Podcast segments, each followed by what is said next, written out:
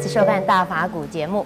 那么今天呢，我们还是要来谈谈说好话哈。特别呢是这个人与人每天都要见面的场合，怎么样彼此之间说好话，营造好的气氛是非常重要的。那么除了在家庭里，我们每个家人每天要见面之外呢，在学校里啊，老师跟学生还有同学彼此之间每天都要见面。那么青少年朋友呢，有的时候血气方刚喽，有时候一句话讲的不好呢，可能就会引起一些口角啦、纠纷啦，甚至就是变成了校园暴力事件。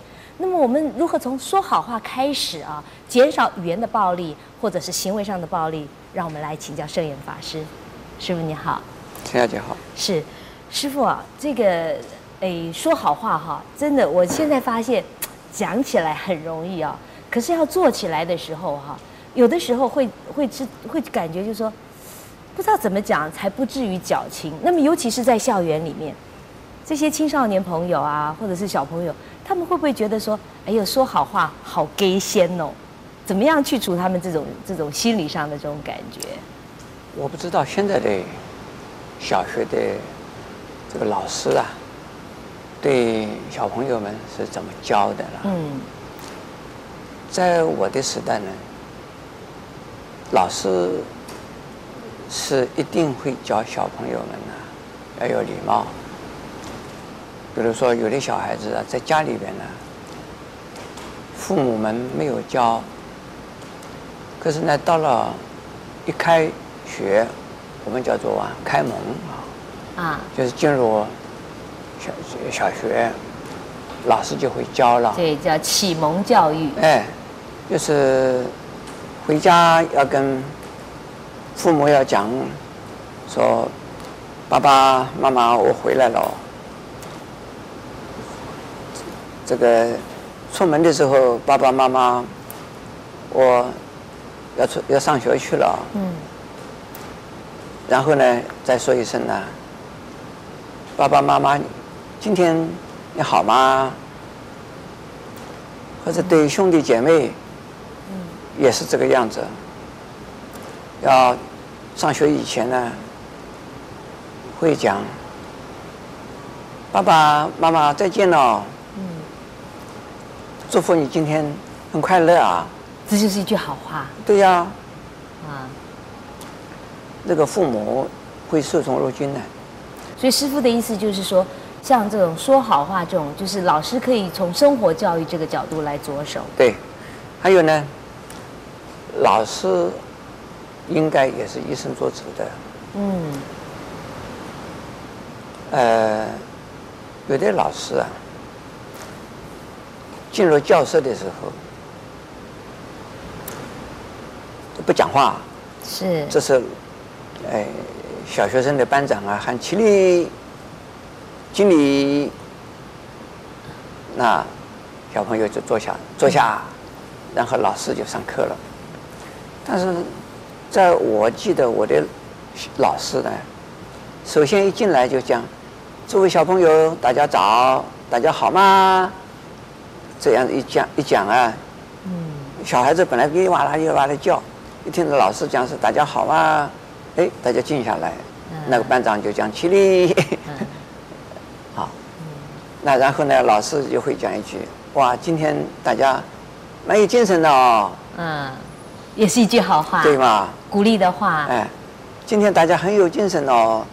今天大家小朋友们呢，看起来都蛮蛮乖嘛哦。嗯，看起来好可爱啊。哎，嗯，那小朋友们听了以后很欢喜，然后会教小朋友们呢。哎，当老师说你们很乖，你们精神很好，你们要说一声谢谢老师。啊。还有呢，当老师进入教室，说小朋友们好，一定要讲老师好。嗯，哎，这样子啊，很有意思。这个全校的学生呢，在路上见到的面，都会讲老师好。就是一种敬语啊，或者是说关怀语啊，啊就是就是最好的打破人与人之间樊篱的一一个一个好话，是不是？是啊。这样子呢，彼此之间的互相的这个互动就互动的时候啊，就不会用粗语言，就粗暴的语言不会了，打架也不会了。嗯，当然，在我小的时候呢，也有打架的呀，不是没有打架，小小孩子会打架。是。但是打架以后啊，一定要互相的呀，要一定要道歉。是。一定要互相道歉，互相忏悔。拉拉手，这个以后我不再打了，对不起你，两个人互相讲一讲对不起。是，是。那这一些呢，都是让这个小朋友在学校里边呢，这个能够说好话，是能够有礼貌。是，这是非常重要的，非常重要。是，其实呢，说好话哈，要从小开始哦。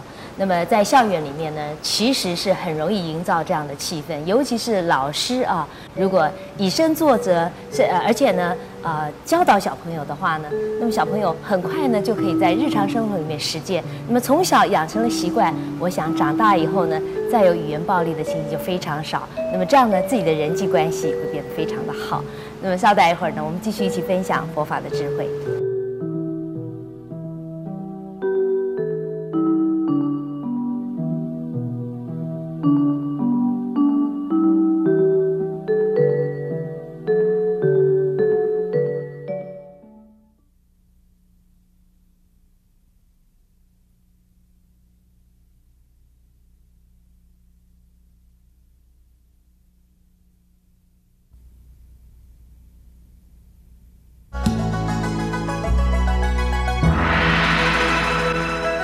观众朋友，你好，欢迎再回到大法古节目。那么有一句话说呢，是在这个赞美和鼓励中长大的孩子啊，他会谦和有礼，而且充满了信心。可是在这个嘲讽和讥笑中长大孩子呢，他可能非常的自卑，或者是有暴力的倾向。所以一个语言的环境啊，对孩子的成长是非常非常重要的。那么所以呢，我们呃要继续来请教圣严师傅啊，就是说呃有很多老师哈、他有的时候呢，他其实是为了孩子好。可是，在不经意之间呢，他可能就语言中就会伤害了这个孩子。那么师傅也说，这个老师以身作则，营造这个校园的语言环境是非常重要的。那在这方面，老师应该注意些什么呢？凡是有这个师范教育训练的老师啊，本来已经呢，从这个这个教育心理学这方面呢有修养的，应该认知到。就是对于儿童或者是对青少年的印象，在用什么样的语言，用什么样的态度啊，就是对于孩子们有什么样的印象？有许多的这个大人物啊，嗯，他们都往往怀念呢，他们小学的时候的老师，对，呃，怀念中学的时候的老师，怀念大学的老师的也有，那就是论文的指导了，嗯。那么多半的是怀念的是小学的、中学的老师，为什么？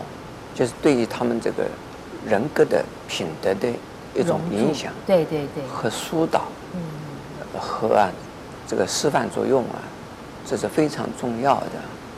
比如说在呃新竹招新竹中学啊，嗯，呃台湾一个新竹中学，对，很有名的，出了很多的人才嘛。啊，李远哲李李院长也是。对。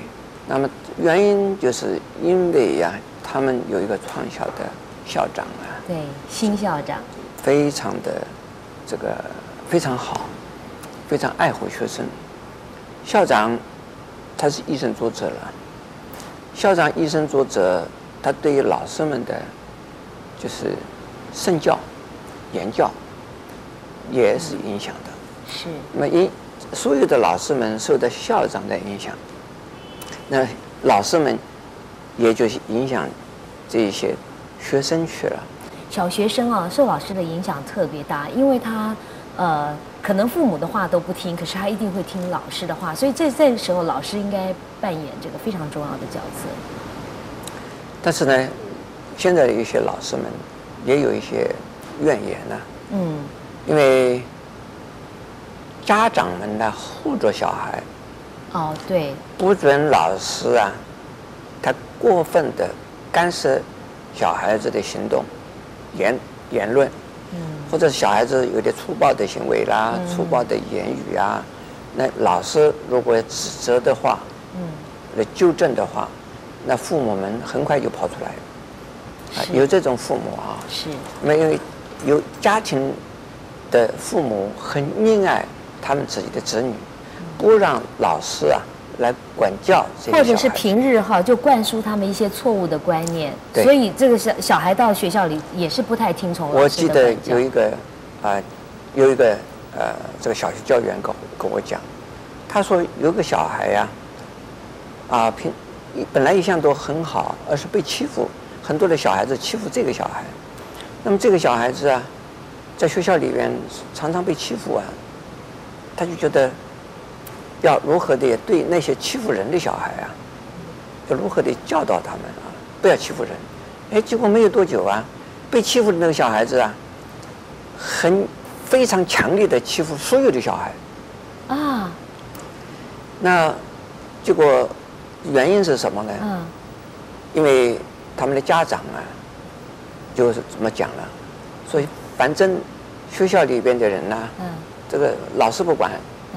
学生都欺负你，嗯，那，你就要欺负人喽，嗯，你要他们打你，你要打加倍的打回去。对，人家还没有打你，你先打人；人家没有骂你，你先骂人，啊，不是加倍啊，嗯，这是先攻击，啊，所以这个小孩，这个小朋友啊，就到了学校里就是经常是攻击人的，啊，见到人就攻击，见到人就攻击，那大家变。本本来是他是被打呃被欺负的，对，结果所有的人都他本来是被害者，现在成加害者。哎，那就学校里边的嗯老师们呢，他就觉得，因为有一个小孩子那么强的，要管教很难呢。要是跟父母要父母合作，父母不合作啊，他在学校里边还是横行霸道，不能够处罚，不能够骂，也不能够训。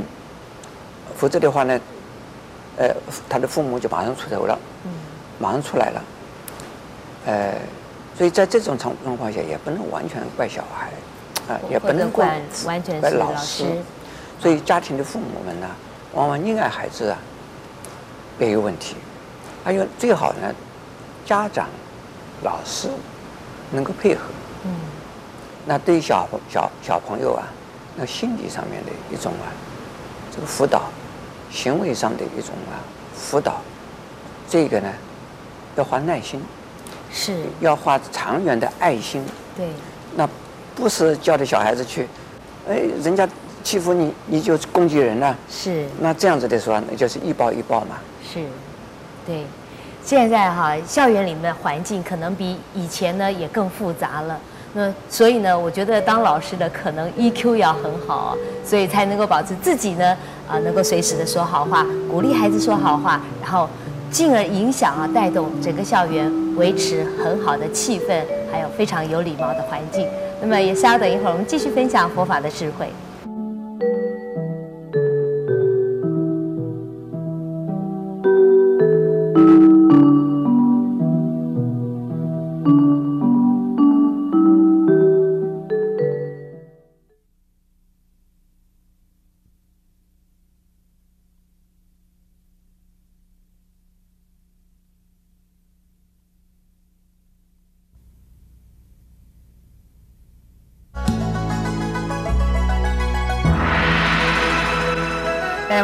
欢迎再回到大法古节目。讲到这个语言的暴力啊，或者是呢校园的暴力气氛呢、其实，在中学里面比小学里面还要严重啊。特别是呃中学生呢，正好碰上这个有人说是人生的反抗期或者是风暴期啊，特别呃需要老师还有家长的关怀。那么在这方面，我们应该怎么做呢？让我们继续来请教圣严法师，师傅啊。我觉得这个小学生啊，其实还比较容易教，而且要让他们说好话呀、做好事啊，老师的影响很大，而且很直接。可是到中学里面啊，我们就知道那个中学生啊，有的时候他们 因为正好是反叛期嘛，所以他有的时候就故意要跟呃老师讲不一样的，做不一样的，所以呢，他会觉得说，哎呦，讲什么好话，好假仙呢，或者说他就特别让表现自己。自己独特的一面。那这方面的这时候呢，老师怎么样来跟他互动，或者是怎么样来辅导他？因为嗯，在中学啊，或者是国中、这是高中啊这个阶段，特别是国中啊，高中因为又比较比较智慧又增长一点了，因为他们在生理上啊，渐渐的在转变，是，那在心理上啊，也渐渐的啊，从这个儿童期的转为啊，呃少年啊这个期啊，在生理上、心理上啊，都在转变的。这个时候。所谓反叛的意思啊，也不能这么讲。嗯，因为表现自我啦。因为啊，一向啊，就是只有老师只有啊父母，那么到了年纪稍微长长大一点呢，他自己觉得应该有自己啊，嗯，应该有自我啊，不是为父母活的，也不应该是为了老师而活的，应该有自我。但是这个时候的自我啊。他是非常幼稚的，对，呃，可能还在摸索，他搞不清楚。他们想要有一个自我，嗯，但是自我究竟是怎么样子拿捏的好，他们不知道。就是说，呃，这叫做毛头小伙子。啊，这个想要出头，但是呢自己不知道怎么办，因此呢遇到什么都是反抗的，遇到什么都是抗拒的。他试着，试着闯，嗯，试着冲，嗯，那对他尤其喜欢冲撞既有的体制还有规范，对呀，他是希望独立，嗯，他并不一定啊，知道说是那个错或者是对，他没有说错和对的问题，他这就是希望啊，要呈现出他自己啊一个独立的自我，嗯，是这样子啊，那么比如说有的到了国中的时候啊。偷偷的抽烟，嗯，男孩女孩都有啊。嗯，那偷偷的抽烟，他的目的是什么？他是希望我像一个大人，不许我做，我就越要做。哎，他要是我，他要能够控制自己。是啊，哎，那就是变成自，就是一个自我。但是要呈现自我的目的是在于此。